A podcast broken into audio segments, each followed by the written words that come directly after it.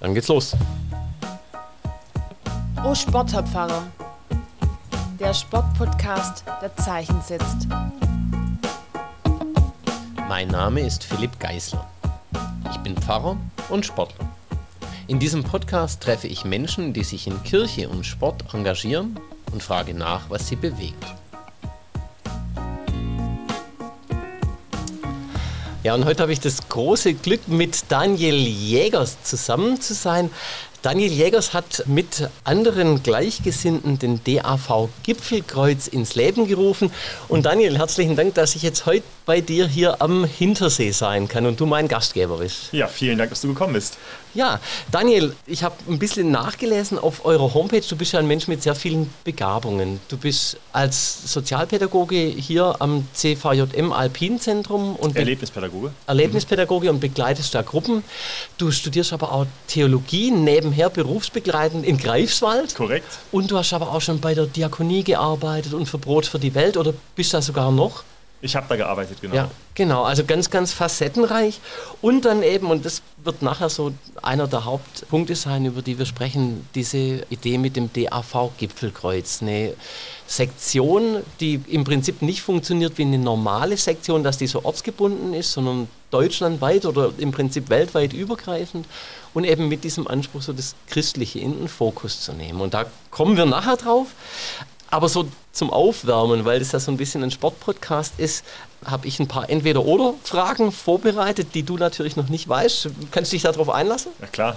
Okay, vorher sagen wir vielleicht den Zuhörern noch, im Hintergrund hört man den wunderbaren Regen, der hier am Hintersee runtergeht. Also so dieses Rauschen, das ist schlicht und ergreifend, gehört jetzt zur Soundkulisse, weil wir uns rausgesetzt haben, um zu sagen, also auf dem Video soll so ein bisschen Bergpanorama sein und das Rauschen, das haben wir jetzt halt.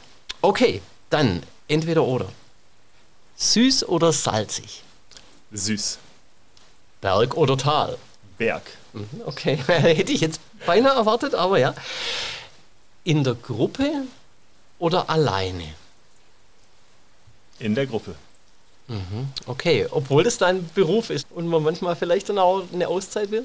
Allein ist auch mal gut, Ja. aber auf Dauer lieber mit Menschen zusammen. Okay, Genau. ja, vielen Dank. Klettern oder wandern?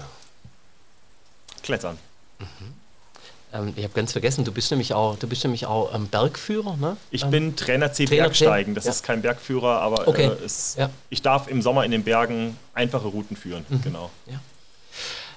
Frühaufsteher oder Nachteule? Frühaufsteher. Hm, das kam schnell. Kaffee oder Tee? Weder noch. Ich Oh. trinke warme Sachen nur, wenn ich krank bin oder wenn ich richtig durchgefroren von der Skitour nach Hause komme. Danke. Ist gleich die ähm, Überleitung so ein bisschen zum nächsten Langlauf oder Abfahrt. Skitour. Ja, genau. Genau. Option C. Auf C. Und, ähm, und so, ein, so ein ganz kleines bisschen, also für, für einen echten Skitour-Line, aber es hat ja auch was von dieser Kombination, ne? nur noch anstrengender. Zuerst mit den Schienen auf den Berg hoch und dann eben auch die Genau. Abfahrt. genau.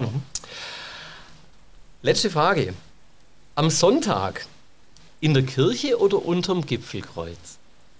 In der Kirche. Oder beides. Aber Ja. morgens in der Regel in der Kirche. Okay.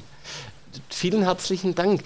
Daniel, wir sind ja schon eine Weile so telefonisch und per E-Mail im Kontakt gewesen, aber mich würde einfach so interessieren, wie ging es dir denn, als meine Anfrage kam, einen Podcast zu machen zum Thema Kirche und Sport? Was hast du da gedacht? Erstmal nicht viel, muss ich ehrlich sagen. Ich fand es cool. Ich finde es immer schön, wenn ich die Möglichkeit habe, von unserem Verein, von, unserer, von dem, was wir wollen, zu erzählen und dass einfach Leute das auch mitbekommen, was es gibt. Ich war schon mal im Radio, das habe ich eben schon mal bei der Vorbereitung erzählt, und da Ja. wurde hinterher alles zurechtgeschnitten und jetzt war ich ein bisschen überrascht, als du meintest, nee, das kommt alles so, wie du es sagst, ins Internet. Aber äh, erstmal war ich ganz entspannt, bis du dann eben angefangen hast, sich Technik aufzubauen. Da wurde ich ein bisschen nervöser. Okay. Ja, und ich denke, der Charme von so einem Podcast ist, dass ja auch nicht jedes Wort dann sitzen muss, sondern dass es eher auch wie so eine Unterhaltung tatsächlich auch sein darf. Aber dann lass uns einsteigen ins Thema und das Thema heißt, was bewegt Daniel Jägers? Und ich würde einfach tatsächlich gern mit dir als Person anfangen und sagen, also was sind denn so die Sportarten, die dich begeistern, die dich bewegen? Was ist so das Medium, in dem du dich am liebsten bewegst sportlich? Äh, Im Sommer, also wenn es nicht gerade regnet, bin ich sehr gern am Berg, am Fels unterwegs, ja. Bergsteigen und leichte Mehrseillängenrouten und im Winter mit den Ski, bei auf den Skitouren gehen. Mhm. Früher war ich mehr Mountainbiken und Snowboarden, das hat sich ein bisschen geändert, ja. aber jetzt wirklich Bergsteigen, Klettern, Skitouren, das ist so mhm. meins. Ja, schön. Und diese Tätigkeiten, haben die auch was jetzt dann neben dem, dass es so deine Freizeitbeschäftigung ist, haben die auch was zu tun mit deinem beruflichen Alltag? Also bewegst du dich da im gleichen Medium oder wie ist es da? Ja, teilweise, genau. Ich mhm. arbeite hier am Hintersee im CVM Aktivzentrum als Erlebnispädagoge. Das ja. heißt, wir sind so eine Art bessere Jugendherberge. Schulklassen kommen zu uns, Auszubildende. Und ich gehe mit denen an den Berg, wenn es gewünscht ist. Ich gehe mit denen an Felsen klettern oder an die Kletterwand. Ich gehe mit denen Floß bauen am See oder ähm, geocachen. Mhm. Und bin da schon auch viel draußen unterwegs, ja. Also das heißt so, das, was du als, als Hobby machst oder was dir da wichtig ist, kannst du in deinem Beruf auch immer wieder einbringen dann? Immer wieder, genau. Jetzt nicht, nicht auf Dauer, mhm. aber immer mal wieder und punktuell dann doch auch sehr gut, genau. Ja. Ah, und ist ja vielleicht auch, glaube ich, ganz gut, wenn du zwischendrin auch mal tatsächlich was anderes hast, weil wenn Hobby und Beruf zu sehr verschmelzen würden, weiß nicht, wie das dann ist, oder? Das stimmt, das stimmt, ja. ja. Jetzt hast du vorher schon gesagt, früher war so mehr Mountainbiken zum Beispiel. Wie bist du denn zu deiner Leidenschaft zum, zum Bergsport, nenne ich es jetzt mal, im, im weitesten Sinne gekommen? Also gab es da so ein, so ein Initialerlebnis oder wie, wie war denn das? Also die Berge liebe ich schon immer. Ich weiß gar nicht, wo das herkommt. Als mhm. Kind habe ich immer meinen Eltern vorgejammert, dass ich unbedingt mal zum Urlaub in die Berge will. Ja. Irgendwie als 8-, 9-Jähriger. Dann ja. waren wir irgendwann mal in den Bergen und dann wollte ich immer wieder in die Berge. Ich weiß nicht, wo das ursprünglich herkam, mhm. aber zum Klettern und zum richtigen Bergsport, das ist deutlich später gekommen. Mich haben erlebnispädagogische Sommerlager, äh, SOLAS, sehr geprägt. Mhm.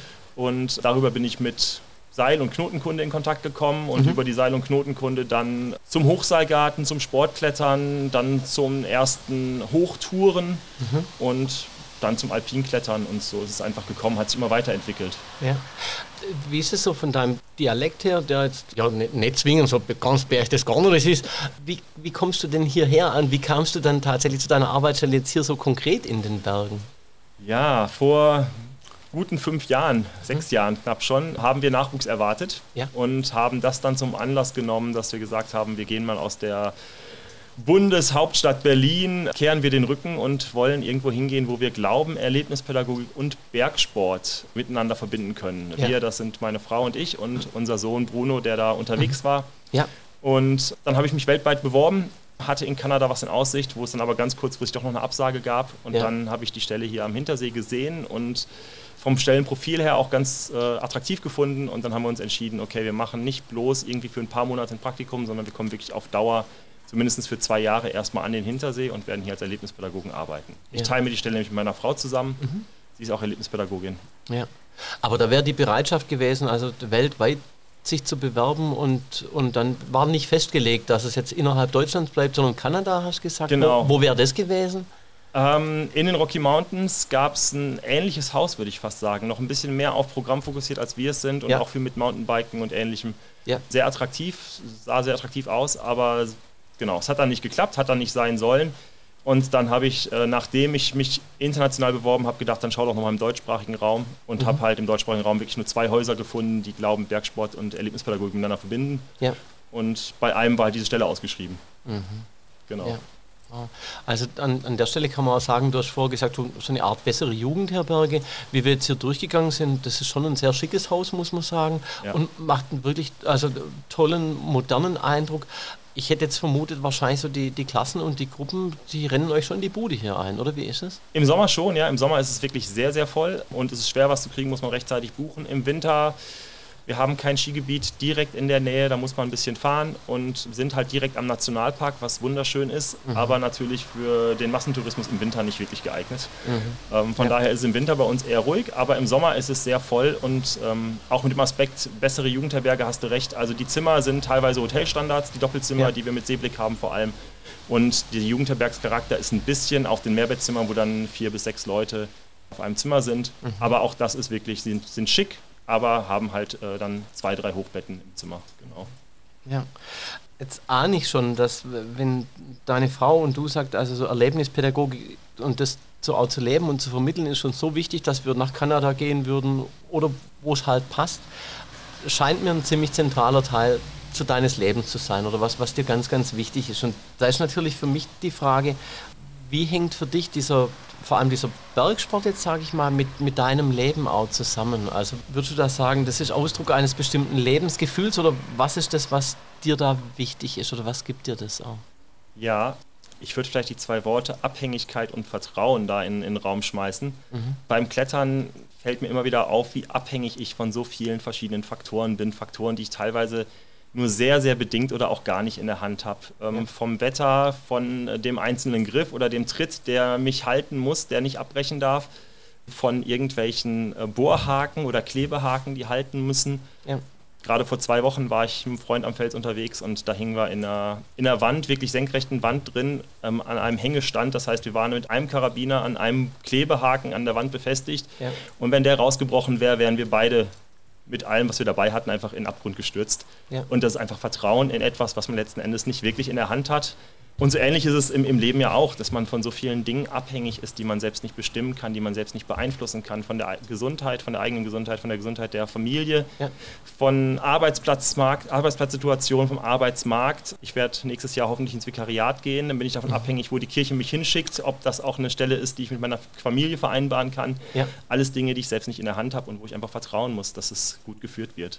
Mhm. Und das ist auf jeden Fall was, wo man, ähm, also Glauben, Bergsport und Leben ähm, mhm. gut miteinander verbinden kann. Genau. Ja. Also so besonders dieses Bild dieses Klebehakens ist natürlich sehr, sehr eindrücklich. Heißt, du hast ja auch Vertrauen oder musst auch Vertrauen aufwenden, dass jemand, der vor dir an diesem Punkt war, dass der seine Sache richtig gemacht hat. Oder ähm, theologisch besprochen könnte man auch sagen, dass der es gut mit dir meint, ne? dass der diesen Haken festgesetzt hat, dass der das so gut gemacht hat, wie es irgendwie geht. Ja. Du kennst den Menschen nicht, der diesen Rohrhaken da eingeschlagen hat. Trotzdem bist du dann eigentlich mit ihm verbunden in Abhängigkeit, in Dankbarkeit. Und da ist ja so der, der Übertrag so zum, zum Thema Schöpfung und Geschöpfsein wahrscheinlich relativ nahe, sage ich mal, oder? Ja. Nee, das stimmt auf jeden Fall, genau. Mhm. Wobei es schon auch eine Möglichkeit gibt, vorher, genau wie mit einem Griff auch, ob der ausbricht oder nicht, kann man schon auch ein Stück weit vorher testen und beim Klebehaken auch, ob der ja. hält oder nicht. Aber letzten Endes ähm, kann es auch sein, dass er beim Testen hält und dann später irgendwann locker wird. Mhm. Von daher ist auf jeden Fall dieses Vertrauen ähm, auch in den, der ihn gebohrt hat oder befestigt hat, ist da, ja. Ja, Vertrauen und Abhängigkeit, ein sehr schönes Begriffspaar und natürlich auch ein sehr, sehr reiches Begriffspaar, weil es viel mit Glauben und Leben zu tun hat. Bevor wir dann aber sozusagen auf das Gipfelkreuz dann auch demnächst kommen und da ja Glaube und Leben und Bergsport ganz intensiv auch zusammengehen. Wie viel Zeit, wie viel Leben investierst du denn so in deine Leidenschaft, so in diesen Bergsport? Oder vielleicht muss ich auch schon sagen, investiert ihr, wenn ich euch jetzt als Familie denke, wie, wie sieht es da aus? Es ist wirklich eine Herausforderung gerade. Ich würde sagen, leider nicht sehr viel. Mhm. Mit Arbeit, Beruf, äh, Studium, Ehrenamt da bleibt nicht mehr so viel Zeit über, aber ähm, Johanna, meine Frau und ich, wir geben uns da immer wieder ähm, wirklich Mühe, dass wir uns gegenseitig auch den Rücken frei halten. Mhm. Das ist auch nochmal eine Herausforderung, wenn man nicht da wohnt mit seinen Kindern, wo man aufgewachsen ist, wo die Großeltern wohnen, ja. die dann auch mal die Kinder nehmen können. Das ist schon eine Herausforderung für uns, da trotzdem immer wieder auch genug Zeit für das zu finden, was wir wirklich von Herzen gerne machen. Mhm. Ähm, da geben wir unser Bestes, aber es ist nicht übermäßig viel Zeit, die ich da aktuell reinstecken kann. Mhm. Also, und vor allem, Fernstudium ist ja dann so wirklich auch nochmal eine echte Hausnummer. Ich finde das so spannend und ist natürlich auch toll, dass es möglich ist, aber hier mehr oder weniger so am südöstlichsten Zipfel von Deutschland zu sitzen und dann in Greifswald zu studieren, so viel weiter nordöstlich geht es dann eben auch nicht. Also da, das sind ja schon dann auch eben Dinge zu überbrücken. Ja bringt mich auf die Frage, wenn du sagst, du würdest ins Vikariat gehen im nächsten Jahr hoffentlich, ähm, von welcher Kirche aus? Welche Kirche würde ich denn dann entsenden? Ich würde sehr gerne in Bayern ins Vikariat gehen. Also okay. ich würde schon gerne in den Bergen oder in der ja. Nähe der Berge bleiben wollen. Ja, ja. schön. Ja. Und hast du dich schon beworben oder genau. den Wunsch auch schon angemeldet? Ja. Ja, dann sage ich jetzt schlicht schon mal viel Erfolg und Gottes Segen. Dann ja, bei dem Weg natürlich auch durch die, durch die Prüfungen.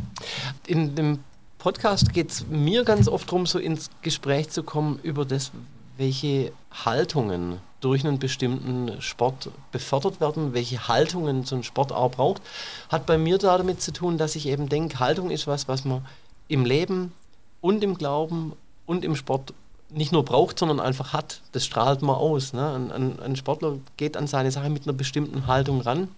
Im Glauben ist, denke ich oder hoffe ich natürlich auch so, dass es nicht nur Worte sind, sondern dass da die Haltung auch sichtbar wird. Und das bringt mich natürlich zu der Frage, welche Haltungen dir denn in deiner Sportart, im, im Bergsport wichtig sind. Was fällt dir da dazu ein, wenn du so das Stichwort Haltung hörst?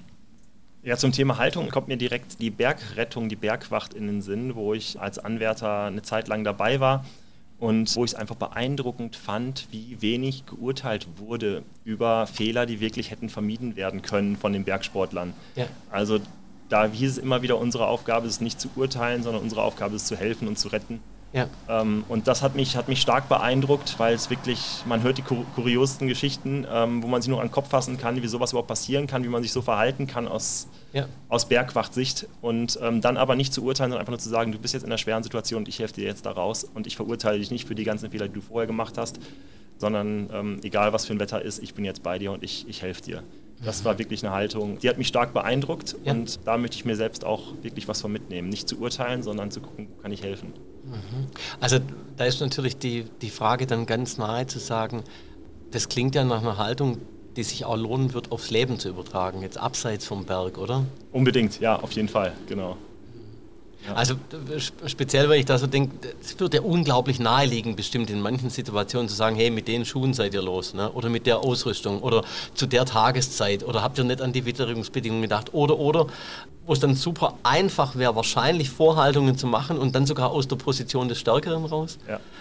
Und da dann aber genau das nicht zu tun, sondern Beistand zu leisten, da zu sein, in mir klingen dann natürlich sofort auch biblische Motive an. Also so Christus, der wahrscheinlich das Recht hätte, wenn man jetzt die biblischen Texte anguckt, viele Leute, denen er begegnet, quasi auch urteilen oder richten zu begegnen. Und in der Regel ist es ja nicht der Fall, sondern ja. zu sagen, hey, du brauchst jetzt Hilfe, ich bin jetzt, ich bin jetzt für dich da. Ja, ganz genau, ganz genau so ist es, ja. Wie lange warst du in der Bergrettung oder wie, wie kamst du da dazu? Ich bin hier neu im Dorf angekommen und wollte mein Hobby gerne mit was Nützlichem verbinden mhm. und habe dann den Kontakt gesucht und war dann für ein paar Jahre dabei. Wow, stark. Ist wahrscheinlich eine spannende Erfahrung, dann so neu in ein Dorf zu kommen und zu sagen, hey, wo kann ich mich einbringen? Wie ging es dir hier mit dem Ankommen? Wie ging es euch als Familie mit dem Ankommen? Es war und ist immer noch eine Herausforderung, wirklich. Mhm. Also wir haben es uns leichter vorgestellt, mhm. oder ich mir zumindest, man, man hat seine Kontakte, ähm, mhm. auch, auch gute Freunde, ja. aber es ist wirklich sehr wenig, sehr viel weniger, als wenn man da ist, wo man aufgewachsen ist. Ähm, ja. Sehr viel weniger, auch vorher in Berlin kannten wir auch keinen, aber da sind einfach so viel Zugezogene. Da mhm. ähm, sind so viele Leute, die auf die Suche nach Kontakt, nach Kontakt sind. Ja. Das ist ähm, einfach ein ganz anderes Umfeld, als es hier auf dem Dorf ist. Ja. Ja, vielen Dank. Auch danke quasi, was du so über dich persönlich erzählt hast. Ich will jetzt den Schwenk machen, so, also von da ein bisschen bewusst dieser Cutout sagen, lass uns jetzt in Richtung Gipfelkreuz gucken. Es ist jetzt so im dritten Jahr eigentlich. Ich meine, Anfang 2020 habt ihr, das heißt, es sind ein paar wenige Leute aus dem Vorstand, aber du federführend mit dabei, jemand aus Württemberg, meine ich, jemand aus Dresden, Schrägstrich Sächsische Schweiz, also so die, die Bergregionen sind da schon ganz, ganz gut mit dabei. Und ihr seid auf die Idee gekommen, diese DAV-Sektion Gipfelkreuz zu gründen. Kannst du da ein bisschen Einblick geben? Also wie, wie kam es da dazu? Ja, das war sogar noch ein bisschen früher, als die Idee gekommen ist. Mhm. Circa ein Jahr früher, ich glaube im Herbst 2018, habe ich einen Artikel gelesen über den Gay Outdoor Club mhm. in München. Das ist eine DAV-Sektion mit der Zielgruppe speziell ähm, Homosexuelle und ja. Leute, die sexuell eine andere Orientierung als der Mainstream haben ja. und haben für diese Gruppen halt ihre Programme speziell angeboten, offen für alle, aber mit Fokus auf diese Gruppe. Ja. Und dann ist mir der Gedanke gekommen, ja, cool, dass es sowas gibt und wenn es sowas gibt, warum soll es dann nicht auch Programme geben, die speziell Christen ansprechen, die speziell mhm. Gott am Berg erleben wollen, die ihre Erlebnisse einfach auch vom Hintergrund des Glaubens interpretieren und das dann den Glauben und den Bergserlebnis miteinander verbinden. Mhm. Also das sind ja schon dann zwei besondere ähm, Sektionen, dieser Gay Outdoor Club und, ähm, und dann auch Gipfelkreuz, weil, so kenne ich es eben, seit ja, ich bin DAV-Mitglied in der Sektion Reutlingen zum Beispiel. Ne? Und das ja. ist halt eigentlich so ortsgebunden. Und wenn du dann zufällig an eine Kletterhalle kommst, die nicht zur Sektion Reutlingen gehört, dann bist du jetzt nicht gerade fremd. Aber äh, man merkt schon, dass es da so Sektionsgrenzen gibt. Und wie ist im Unterschied jetzt da dazu bei euch, also bei DAV Gipfelkreuz? Genau, unsere Mitglieder kommen großteils aus der Bundesrepublik, aber quer verstreut über ganz Deutschland. Wir haben auch ein paar im Ausland, aber die allermeisten schon aus Deutschland mhm. ähm, und mit einem starken Nord-Süd-Gefälle, also im Süden deutlich mehr als im Norden. Ja. Die meisten wirklich in Bayern, dann kommt Baden-Württemberg und dann geht es wirklich äh, nach Norden abfallend. Ja. ja. also man kann bei euch auf der Homepage auch auf der Karte gucken, so ungefähr, wo die Mitglieder her sind. Ich habe mal geguckt, ob quasi mein Ort, weil ich auch bei euch Mitglied bin, mit drauf ist. Super spannend fand ich, das weit entfernteste Mitglied kommt aus Dresden aber eben nicht Dresden in der sächsischen Schweiz, sondern Dresden, Ohio. Ähm, Habe ich gestern nachgeschaut. Also Hammer, Hammer Geschichte, quasi, da kann man schon sagen, so, es sind natürlich Einsprengsel, aber die Leute kommen so aus der ganzen Welt, in Anführungszeichen, und sind da bei euch.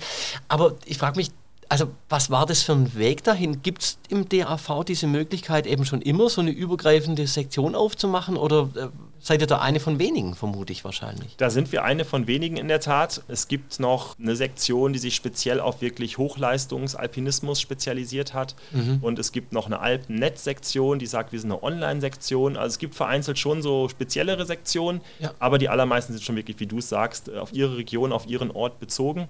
Generell sagt der Alpenverein, ist er offen für neue Sektionen, auch für neue Konzepte. Mhm. Aber es war wirklich eine politische Entscheidung. Also es war am Anfang auch sehr knapp, ob ja. der Alpenverein uns aufnehmen würde mit unserem Konzept und mit unserem Anliegen auch. Ja. Und ähm, wir sind wirklich sehr, sehr dankbar, dass es geklappt hat. Wir brauchten von den Delegierten eine Dreiviertelmehrheit ja. und die haben wir dann erhalten und das ist wirklich, okay. haben wir wirklich als Geschenk empfunden, dass der DAV uns da aufgenommen hat. Ja, heißt, oder so höre ich es raus zumindest, war jetzt quasi nicht ganz unumstritten, auch zu sagen, so diese Sektion mit christlichem Bekenntnis einerseits und andererseits ist aber dann so, wenn nicht, wie groß war die Mehrheit, sagst du? Eine Dreiviertelmehrheit. Eine Dreiviertelmehrheit, genau. 75 Prozent. Genau. Das ist ja schon auch dann im Endeffekt eine richtig tolle Zustimmung.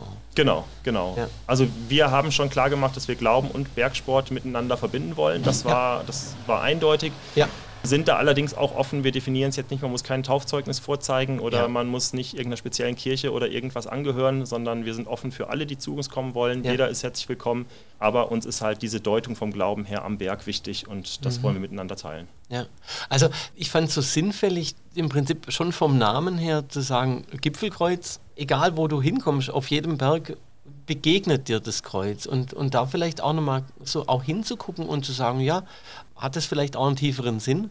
Für mich persönlich sind Berge schon immer was natürlich biblisch begründet, aber aus meiner eigenen Erfahrung, wo ich sagen würde, Berge lehren dir Demut. Das ist ein alter Begriff, manche mögen den gar nicht so hören, aber wo ich eben sage, was du vorher vielleicht mit Vertrauen und Abhängigkeit auch so gesagt hast, zu sagen, also am Berg erkenne ich für mich, dass es was über mir gibt. Und spannenderweise, das demütigt mich nicht. Das macht mich demütig, aber eigentlich eher so im Sinn, dass es mich erdet. Dass ich mich nicht verliere in irgendwas. Und spannenderweise, so habe ich viele Leute, die eben dann auch am Berg gehen, erlebt, dass es ganz, ganz selten überhebliche Menschen sind, dass es ganz, ganz selten achtlose Menschen sind, sondern wirklich auch oft, sage ich mal, Suchende, vielleicht in, einem spirituell auch weiteren Sinne. Also so der, der DAV, der hat ja in seinen Themenheften schon auch immer wieder so dieses Thema Resonanzraum Alpen und zu sich finden und Entschleunigung.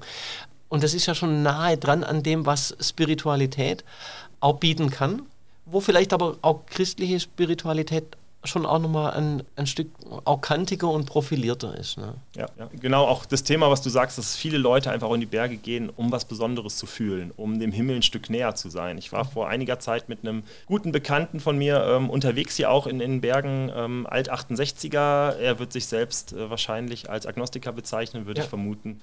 Und als er mit mir hier durchs Tal gelaufen ist und den Blick auf die Gipfel geworfen hat, hat er gesagt, Daniel, ich verstehe jetzt, warum du hier in den Bergen mit Menschen über den Glauben sprechen willst. Also für mhm. ihn gibt es Gott nicht oder wenn es ihn gibt, dann ähm, hat er keine wirkliche Auswirkung auf sein Leben und mhm. trotzdem hat er gespürt, Mensch, hier ist was, hier ist mehr und ja. ähm, hier, hier komme ich dem Transzendenten irgendwie ein Stück weit nahe.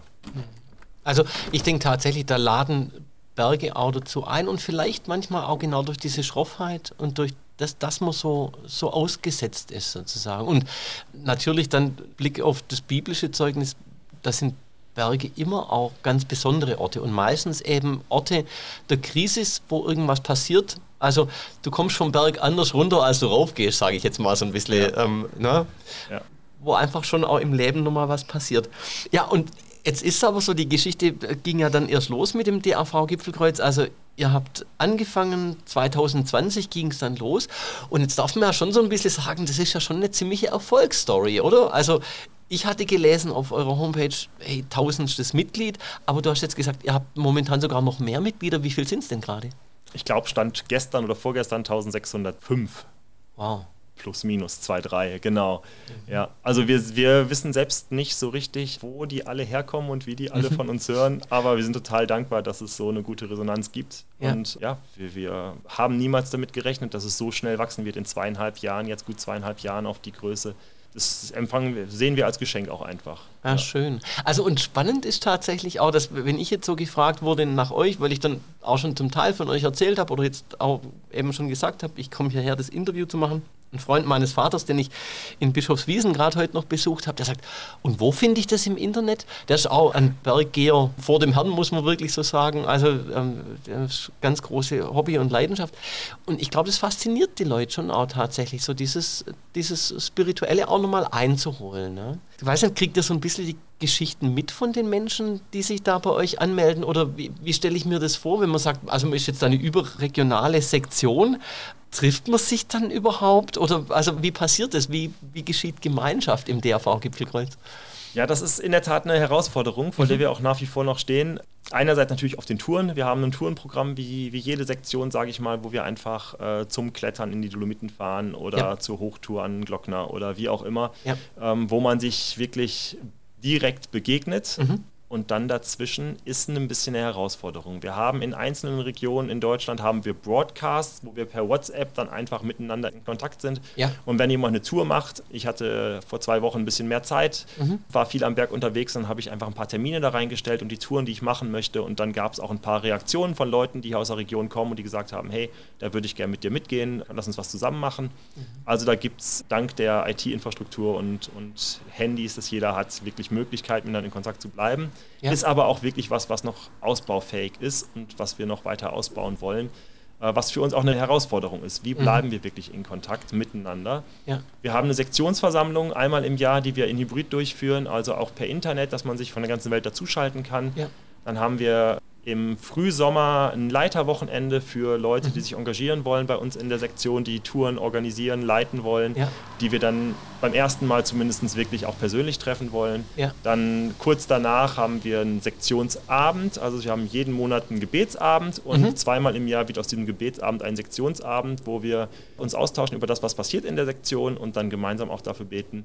Dann den Sommer über kommen halt viele Touren, dann im Herbst gibt es wieder so einen Sektionsabend. Ja. Und dann im Spätherbst, im November gibt es nochmal so ein Sektionswochenende, Netzwerkwochenende, wo alle die, die sich engagiert haben, auch ein Stück weit als Dankeschön sich nochmal zusammentreffen und mhm. die vergangene Saison Revue passieren lassen und die nächste Saison planen.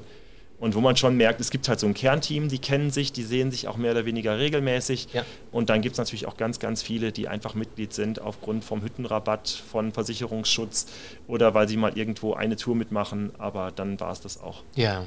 Ja, also so im Prinzip wie, wie in jeder Sektion eben auch. Genau. So unterschiedliche Bewegungen, Hintergründe.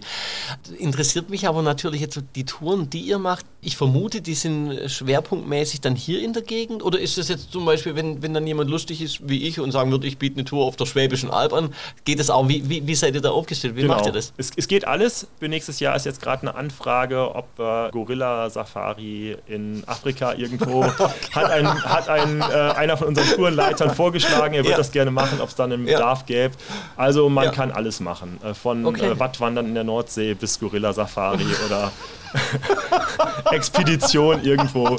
Wir sind offen für alles und ja. Cool. Also das klingt auf jeden Fall super vielfältig und, und auch spannend. Was mich noch interessiert oder vielleicht ja dann für euch auch wichtig ist, wie formell oder wie, wie groß ist die Hürde bei euch einzutreten? Also jetzt nehme ich an, keine Ahnung, ich bin in der Sektion Tübingen, höre jetzt über diesen Podcast vom DAV Gipfelkreuz, denke, das ist ja eine spannende Sache. Was muss ich machen? Wie, wie läuft dieser Aufnahmeprozess? Kannst du da ein bisschen was noch drüber sagen? Genau, also erstmal ist es uns wichtig, auch von Anfang an, dass wir nicht aus irgendwelchen Sektionen Mitarbeiter abziehen, die sich vor Ort engagieren, die ja. vor Ort aktiv sind und ihre ja. Heimatsektion haben und jetzt hören sie, hey, da sind Leute, die wie ich ähnlich im Glauben unterwegs sind und mit denen möchte ich gerne mehr Zeit verbringen. Also lasse ich alles, was ich bisher in Tübingen gemacht habe und gehe zur Sektion Gipfelkreuz und bringe mich da voll ein. Ja. Das ist genau das, was wir nicht wollen, sondern unser Ziel wäre es, dass Leute im Glauben gestärkt werden und ihren Glauben in ihrem Leben einfach besser leben können mhm. und nicht irgendwen von irgendwo abzuziehen. Ja. Aber deshalb war es uns wichtig, eine, eine C-Mitgliedschaft heißt das, also eine Mitgliedschaft zu haben, wo man in seiner Sektion Tübingen bleiben kann ja. als vollwertiges Mitglied und trotzdem bei uns für einen Euro im Monat bei uns zudem noch vollwertiges Mitglied wird ja. ähm, und halt nicht doppelte Versicherungsbeiträge und sowas zahlen muss, sondern man kann dann wirklich bei uns und in Tübingen vollwertiges Mitglied sein mhm. und kann bei uns irgendwie eine Tour machen im Sommer oder auf eine Tour mitfahren und trotzdem sich in Tübingen ja. weiter engagieren und sehen uns da mehr als Ergänzung als jetzt als Konkurrenz zu anderen Sektionen. Das finde ich einen sehr, sehr schönen Ansatz. Oder vermute mal, weil sonst gäbe es ja tatsächlich unter den Sektionen dann so auch nochmal Konkurrenz. Wer bietet mehr oder wer hat dieses Alleinstellungsmerkmal? Sondern ich habe das auf der Homepage gesehen, ihr bekennt euch ja auch ganz, ganz klar zum DAV, zu den Werten, die der, die der DAV hat und sagt aber dann, und wir haben eben aber diesen, diesen Mehrwert und den möchten wir eben tatsächlich auch einbringen würde mich dann interessieren, wie habt ihr denn jetzt so von, ich nenne es jetzt mal einfach Geschwistersektionen erlebt? Habt ihr da Feedback gekriegt? Was denken die über euch? Wie geht es euch da? Also, was ich mit großer Freude gelesen habe, die Sektion in Berchtesgaden, mit der habt ihr so eine Hüttenpatenschaft ausgemacht. Das scheint da schon mal echt ganz gut zu laufen. Aber wie ist das euer Eindruck oder wie geht es da so? Wir haben wenig Feedback von anderen Sektionen. Direktes Feedback gab es ganz am Anfang ähm, während des Gründungsprozesses, weil ja. da wurden die Nachbarsektionen gefragt, ob sie das unterstützen, dass es in ihrer Region praktisch eine weitere Sektion gibt. Ja.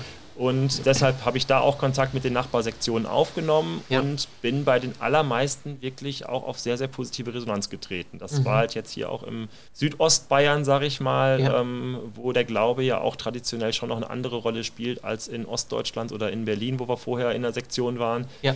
Aber da war wirklich, da war positives Feedback und sie haben gesagt, hey, toll, dass ihr das macht. Ja. Und dadurch kam jetzt auch die Kooperation mit den Hütten zustande. Ja. Und da sind wir sehr, sehr dankbar. Stark. Einmal sozusagen, dass ihr da in der Gegend wirklich auf offene Türen und Herzen gestoßen seid, dass ihr da willkommen wart. Ich möchte nachfragen und sagen, wenn du jetzt dran denkst, was dir in der Sektion ähm, selber wichtig ist, was soll denn durch euren DAV-Gipfelkreuz speziell den Menschen auch nochmal nahegebracht werden? Also was wäre so euer Kernprogramm in Anführungszeichen? Und wie macht man das, Glaube und Berg zusammenbringen? Also ist ja vielleicht leichter gesagt als getan.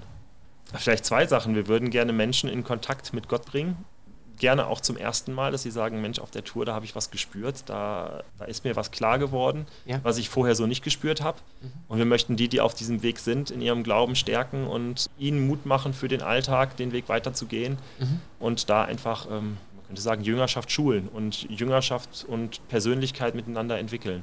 Mhm. Das ist wirklich, also auch Persönlichkeitsentwicklung ist was, was bei uns auch in der Satzung mit drin steht, was uns wichtig ist, auch am Berg wirklich ähm, ja. uns selbst zu reflektieren in Extremsituationen kommen ja oftmals noch ganz andere Verhaltensmuster zum Vorschein als im Alltag, mhm. wenn man aus seiner Komfortzone rauskommt. Und das dann wirklich auch zu reflektieren und miteinander da gemeinsam unterwegs zu sein, das ist uns wichtig, das wollen wir Persönlichkeiten entwickeln und ähm, natürlich den Glauben zu stärken. Ja. Fließt da so ein bisschen dann auch dieses Erlebnispädagogische, das dir in deiner Arbeit so wichtig ist, auch, auch dann damit ein? Oder? Auf jeden Fall, auf jeden Fall. Also ich glaube, Erlebnispädagogik ist eine wesentliche Möglichkeit, wie man, wie man Bergsport und Glauben wirklich miteinander verbinden kann. Mhm. Durch das Reflektieren, durch das Suchen von Bildern auch oder das Finden von Bildern. Klettersteig, was ist das mit dem Seil? Wo führt mich das Seil hin? Es zeigt mir den Weg, also das Stahlseil, das im Berg hochgeht, zeigt mir den Weg zum, ja. zum Gipfel wenn ich mit dem Seil verbunden bin, dann kann ich immer noch fallen, ich kann immer noch stolpern, aber ich stürze nicht ab. Ich kann nicht tiefer fallen als in das Klettersteigset oder im Christlichen würden wir sagen, in Gottes Hand. Und mhm. das Stahlseil führt uns den Weg auf den Berg und es führt uns ähm, auf einen Berg, wo wir ohne dem Stahlseil möglicherweise nie hinkommen würden. Mhm. Da gibt es sogar einen Psalm von David, wo er sagt, ähm, du Herr führst mich auf den Felsen, der für mich selbst zu hoch wäre. Mhm. Also genau das, wir kommen durch den Klettersteig, durch das Stahlseil, kommen wir an Stellen, wo wir ohne dem nicht hinkommen würden. Und das dann zu übertragen ähm, auf den Glauben, auf das Leben, auch zu gucken, was gibt es in der Region hier. Berchtesgadener Land ist berühmt für sein Salz und ja. sich da mit dem Thema Salz auseinanderzusetzen und ja. ähm, was, was hat das Salz für Auswirkungen gehabt auf die Landschaft, was wurde hier investiert, um an das Salz ranzukommen und Jesus sagt, wir sind das Salz der Erde. Was hat das mit uns zu tun? Oder Sagen auch. Es gibt verschiedene Sagen und dann zu gucken, was haben die Sagen mit unserem Glauben und mit uns als Persönlichkeit zu tun. Wie ist das mit den Tieren, mit der ja. Schöpfung? Also es gibt so viele Möglichkeiten, wo man ähm, Dinge verbinden kann zwischen Glauben und Bergsport. Mhm. Für mich wäre ein so ein Bild halt natürlich schlicht der Aufstieg, der zum Teil ja manchmal mühevoll ist, der einen an Grenzen bringt ich weiß nicht, ob du je von Francesco Petrarca die Besteigung des Mont Ventoux gelesen hast, so eine der, der ersten alpinen ähm, Schriften, irgendwie 14. Jahrhundert, wo einer anfängt als Humanist und sagt, ich steige jetzt mal auf diesen Berg und das eigentlich komplett unsinnig ist, weil jeder zu dieser Zeit hat halt das gearbeitet, was er zum Leben hat. Und da war nicht die Frage, habe ich Zeit oder Lust, so was Unsinniges zu machen, wie auf den Berg zu steigen. Und er beschreibt dann eben diesen Weg und beschreibt auch, wie es ihm dann so schwer wird und wie er eine Abkürzung nehmen will und wie er sich dann wirklich in der Sackgasse und im Finsteren findet, also eigentlich in so einer Bergrettungssituation.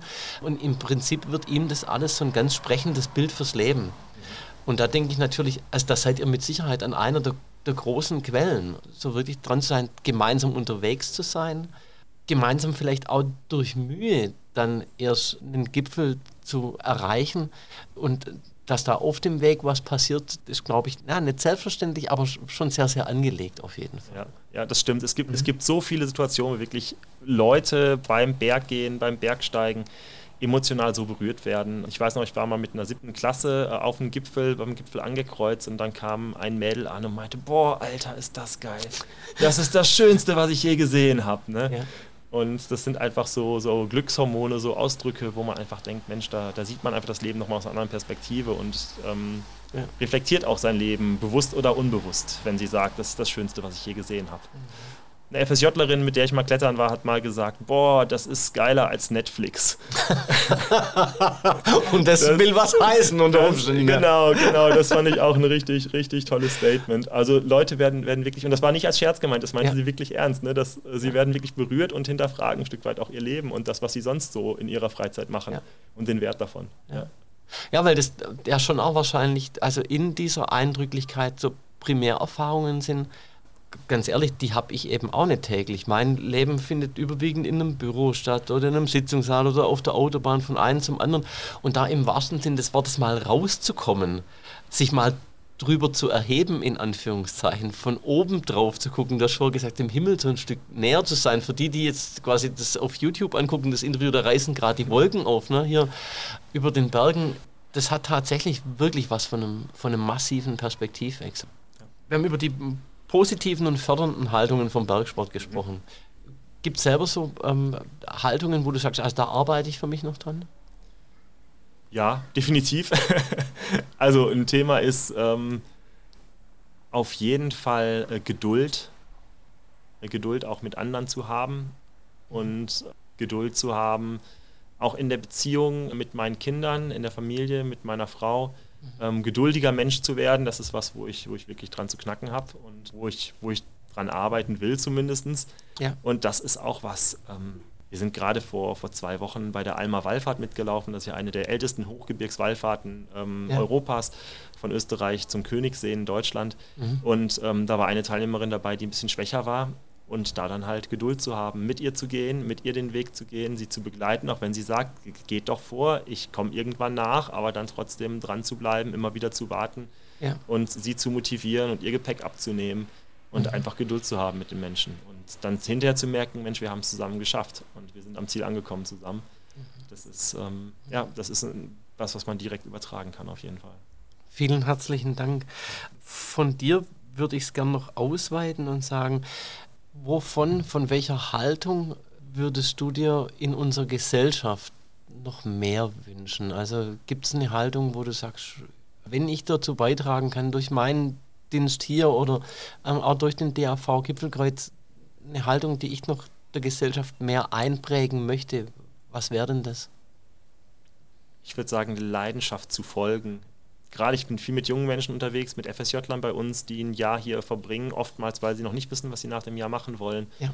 Und sich dann orientieren, beruflich orientieren und überlegen, was mache ich denn jetzt danach? Und dann nicht primär darauf zu gucken, wo kann ich gut Geld verdienen, wo habe ich einen sicheren Job, ja. sondern was ist meine Leidenschaft, was will ich mit meinem Leben eigentlich, was sind meine Werte, wo kann ich diese Werte leben, wo kann ich das, was mir wirklich wichtig ist, leben. Ja. Und sich nicht von der Wirtschaft oder von dem Geld abhängig zu machen, sondern wirklich seinem Herzen zu folgen. Auf jeden wow. Fall sowas. Also da habe ich jetzt echt Gänsehaut, weil ich nämlich denke, die Verlockung ist ja so groß und gerade in einer Situation, wie wir jetzt auch sind, dass Menschen auch tatsächlich Existenzängste haben, da sagen, wie geht es, wie kann ich mir überhaupt jetzt konkret die Heizung leisten für den Winter, wie soll das gehen?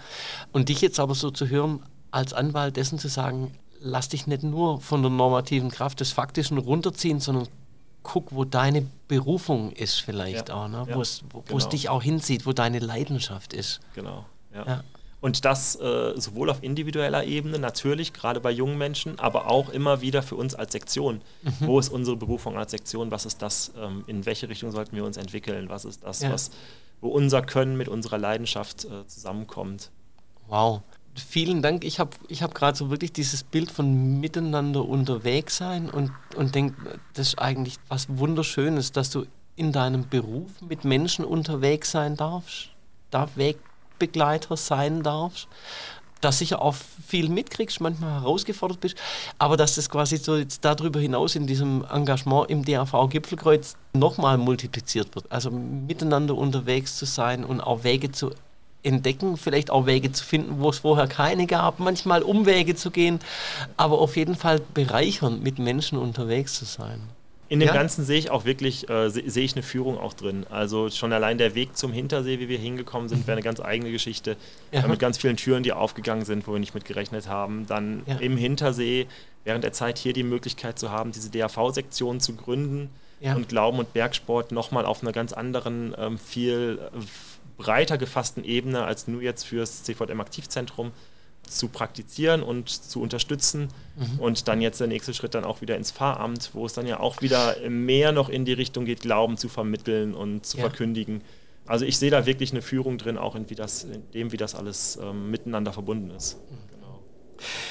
Ich will zum Schluss noch eine Runde drehen, um Haltung geht es in diesem Podcast und das nicht so von ganz ungefähr von Kirche und Sport in Württemberg gibt es seit 2019 oder im Prinzip zum Jahreswechsel 2020, also mehr oder weniger gleich mit eurer Gründung, 13 Thesen, die heißen wir bewegen, gemeinsam Zeichen setzen und da geht es tatsächlich um die Haltungen, die Sport und Kirche haben und auch in der Gesellschaft so vermitteln wollen. Ich hatte dir das zugeschickt jetzt würde mich interessieren, gibt es da die eine oder die andere These, wo du gedacht hast, hey Mensch, gefällt mir, finde ich, find ich gut, bleib da auf dem Weg? Genau, ich äh, fand interessanterweise die erste und die letzte These ah, okay. richtig gut. Wie so eine Klammer? Okay, genau, genau. Willst du, willst du, kannst du sagen, worum es da geht für ähm, Genau, bei der ersten geht es darum, Persönlichkeiten zu entwickeln. Ja. Und das ist ein wesentliches Anliegen von uns als Sektion ja auch. Und ja. den Bergsport zu nutzen, um Menschen im Glauben zu stärken, aber auch in ihrer Persönlichkeit zu stärken. Mhm und ihnen Mut zu machen, ihren Weg zu gehen. Mhm. Das ist, ist ja, ein, ein, wesentlicher Punkt von dem, was wir tun. Ja. Und da habe ich vielleicht, wenn ich noch kurz darf, eine, ja, eine kleine Geschichte noch. Ja. Wir führen immer wieder so Alpen-Experience-Wochen durch, nennen wir die. Da bin ich mit jungen Erwachsenen am Berg und da war eine mit 30-Jährige dabei, die zwei Kinder hatte, und ihr Mann hat sich gerade von ihr getrennt und sie hat die Woche wirklich gebraucht, um Zeit für sich zu haben und war irgendwann mit, mit uns am Klettersteig unterwegs und hat zum ersten Mal so einen Klettersteig dann auch gemeistert und also erst mal probiert und dann auch direkt gemeistert wow. und war ganz stolz hinterher ja. und meinte, boah Daniel, wenn ich, wenn ich das schaffen kann, wenn ich hier die Wand hoch kann, dann schaffe ich das auch im Leben. Dann schaffe ich auch die schwierigen Gespräche mit meinem Ex-Mann, dann schaffe ich auch ja. die Probleme in der Schule mit meinen Kindern dann kann ich das wirklich schaffen. Ja. Und ein Jahr später war sie dann wieder zu Besuch bei uns hier am Hintersee und hat mir ein Foto gezeigt von dem Klettersteig auf ihrem Handy, das ihr Hintergrundbild ist und meinte, Daniel, immer wenn es mir schlecht geht, wenn ich denke, ich habe keine wow. Kraft mehr, dann gucke ich mir das Bild an hier auf meinem Handy und dann sehe ich, hey, da, du hast den Klettersteig geschafft und du schaffst auch das nächste Problem wieder. Und ähm, ja. das ist so Mut machen und Persönlichkeiten entwickeln, nicht aufzugeben, sondern dran zu bleiben. Das ist so ein, ja. so ein Wert, den ich ganz toll finde, dass ihr den direkt an erster Stelle auch dabei habt mhm. und äh, der uns als Sektion wirklich auch wichtig ist. Vielen Dank, das ist eine super inspirierende Geschichte. Vor allem wie toll, wenn das offensichtlich für diese Frau ein Bild geworden ist, dass sie sich immer jetzt auch wieder herholen kann, wenn mal wieder sich ein Berg vor ihr auftürmt im Leben sozusagen. Ja. Hammer. Genau. Ja. Vielen herzlichen Dank. Und ja, und die 13 ja, noch, ne? Die ja, letzte die 13, These, ja. genau. Wir treten für den Erhalt der natürlichen Lebensgrundlagen ein. Der DAV ist auch eine Naturschutzorganisation. Ja. Und hier oben, wenn da nicht die Wolken wären, wird man die Blaueishütte sehen. Die liegt am nördlichsten oder am ehemals nördlichsten Gletscher der Alpen, wo nur noch ein großes Eisfeld von da ist, ja. wo man jedes Jahr wirklich sieht, wie der kleiner wird. Und sich dafür einzusetzen, dass auch meine Kinder und meine Enkel irgendwann mal noch schön Berg gehen und vielleicht sogar Skifahren gehen können. Ja. Das ja, liegt mir am Herzen und ist natürlich ein, auch ein wesentliches Anliegen vom Deutschen Alpenverein Ja. und von uns als Sektion, dass, dass wir das auch erhalten können und weitergeben können. Vielen Dank.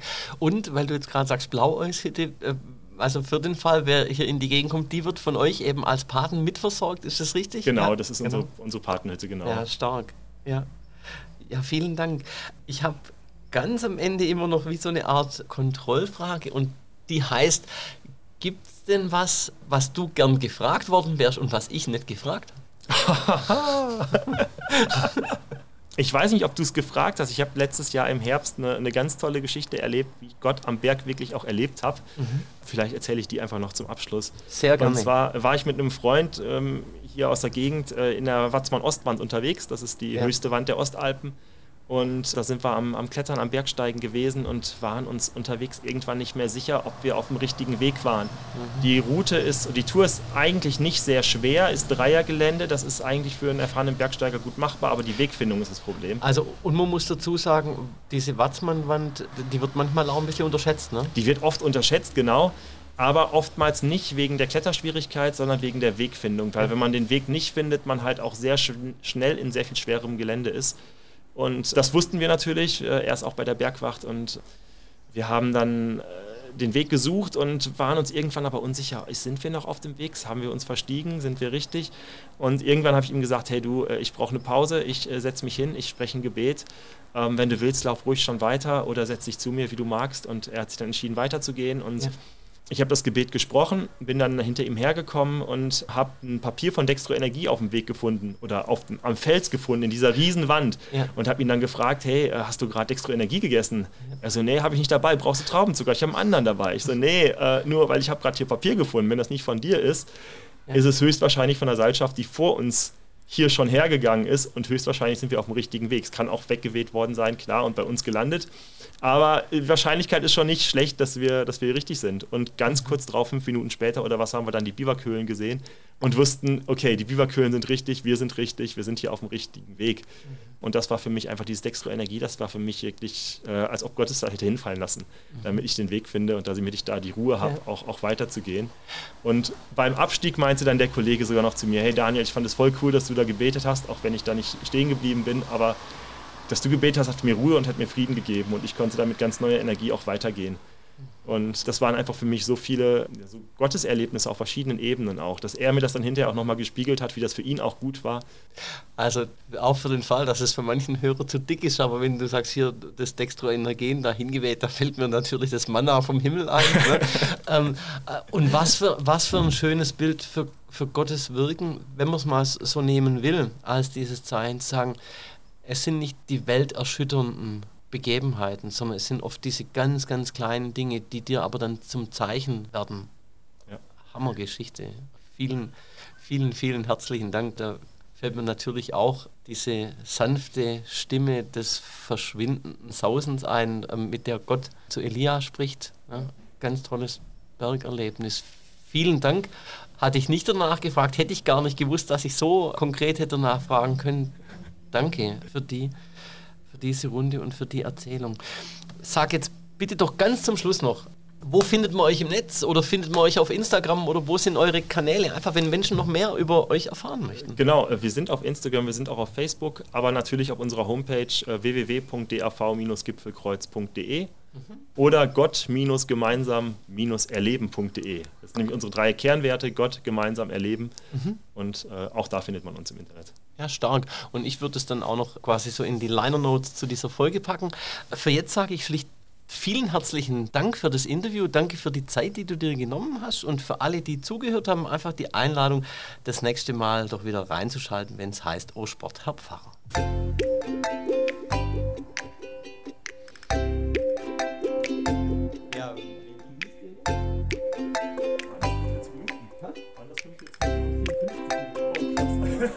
I